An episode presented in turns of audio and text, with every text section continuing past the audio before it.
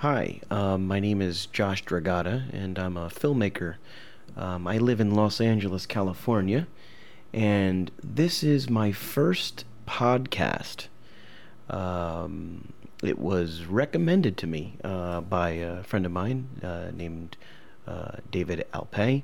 He's an actor, and um, he was over here, and we were recording a a, um, a scene for him, and he uh, he had suggested, why don't you start a video diary, or a I'm sorry, a an audio diary of your experience with um, with your recent film.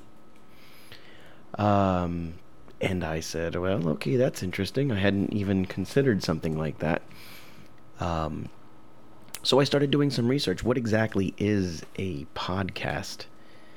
Um, and the more that I found out about it and read about it and researched it, uh, the more interesting it sounded. Um, so, this is the first uh, podcast um, that I'm doing, and I guess we'll just call it the um, the Satan's Angel Journey uh, podcast.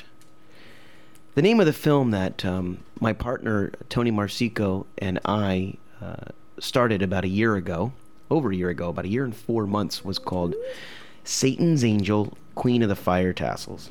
And uh, it's a documentary, it's 72 minutes in length, and um, it profiles the burlesque legend Satan's Angel. Uh, she's a 68 year old lesbian burlesque legend that has traveled the world setting her tassels on fire.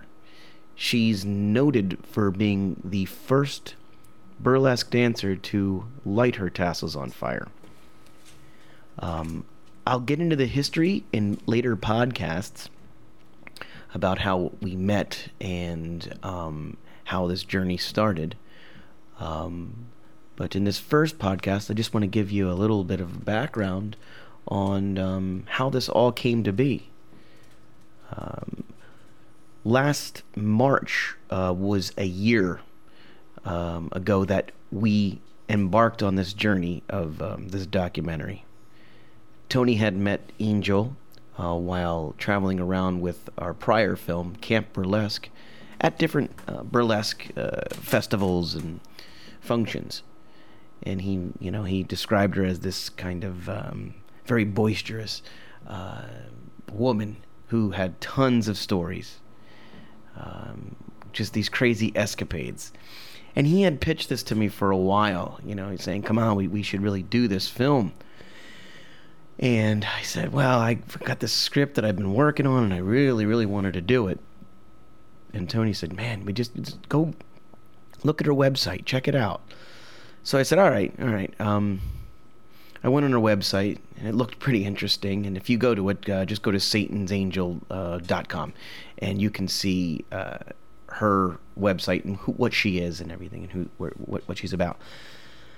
And I said, "Okay, um, you know, let's let's go uh, talk to her." She at that point lived in Palm Springs, California, so that's just a you know a few hours away from Los Angeles. So Tony and I decided to drive out there, and for a lengthy weekend, um, shoot her in her apartment, um, and just sort of get into her head and see what she was about, and you know where where she came from, and you know just everything that we could get a history of her on camera. Um, from that point, we uh, took the film back and just you know started reviewing everything, and we cut together a, I believe it was a 12 minute short film, and that was fine. That's all we really you know that's all we wanted. We the, the idea of a of a full feature length documentary wasn't even in our heads at that point in time. It was just um, let's get this story shot and uh, let's just share it with uh, the burlesque community. So we cut this film together uh, rather quickly, and we showed it to a couple of uh, a couple of our friends. Um, notably, um, one of my good friends, um, Ben Berkowitz, who has uh, a lot of experience in the independent film industry. Um, most recently, he completed uh, his film that he wrote, uh, co-wrote, and directed, called um, Polish Bar, which is a really great film. If you get a chance to check it out, um, you know, go go uh, go rent it. I, I, hopefully, it will be on Netflix very soon, and um, and um, hopefully on cable. Uh, certainly, um, it'll be available on DVD, I'd imagine. But um, at any rate, I showed it to Ben, and Ben said, "You have a you have a feature here," and I was like, "Oh man, you got to be kidding me!" I didn't even think about the idea of doing a feature documentary. I just wanted to do this screenplay that I had been wanting to, you know wanting to uh, shoot that I had wrote a draft of, and he's like, "No, man, no." And so he showed it to another friend, um, a, a, gentleman by the name of Ruben Lim, and Ruben is um, equally a, uh, a, a, wonderful independent um, producer. Um, and um, Ruben said the same thing. You, you've got a feature here. So we, Tony and I, started talking, and we said, "Well, oh boy, uh, what do you think?" Um, and we bounced it back and forth. Ruben then mentioned to us this idea of Kickstarter, which I will bring up in later podcasts. I'll talk about the whole experience of Kickstarter and how vital that was in, in raising money and just networking, using the the fullest capabilities of Kickstarter, Facebook, Twitter, um, in, encompassing all of these um, social networking um, techniques to really, really build a base and a fan um, fan base, and um, and obviously uh, generating funds. I will talk about that in other podcasts because it's just really an important thing for uh, filmmakers and it, for me personally. Learning that lesson was just it, it was uh, very very helpful. So, needless to say, we managed to raise our uh, money for our film, and um, we we decided, okay, if, if we hit the mark, then we were just going to do it, and so we did. And um, Kickstarter gave us the money, you know, that the funds gave us the money, the ability to go out and shoot the rest of this picture, and con, you know conduct more interviews, travel, um, and you know get things like hard drives and that kind of stuff. So we ended up finishing the film and we did the film festival. Uh, we're, actually, I, sh- I, shouldn't say we did. We are now in the process of, of embarking on our film festival section of this, and this is why David felt that this would be a great idea for me to start.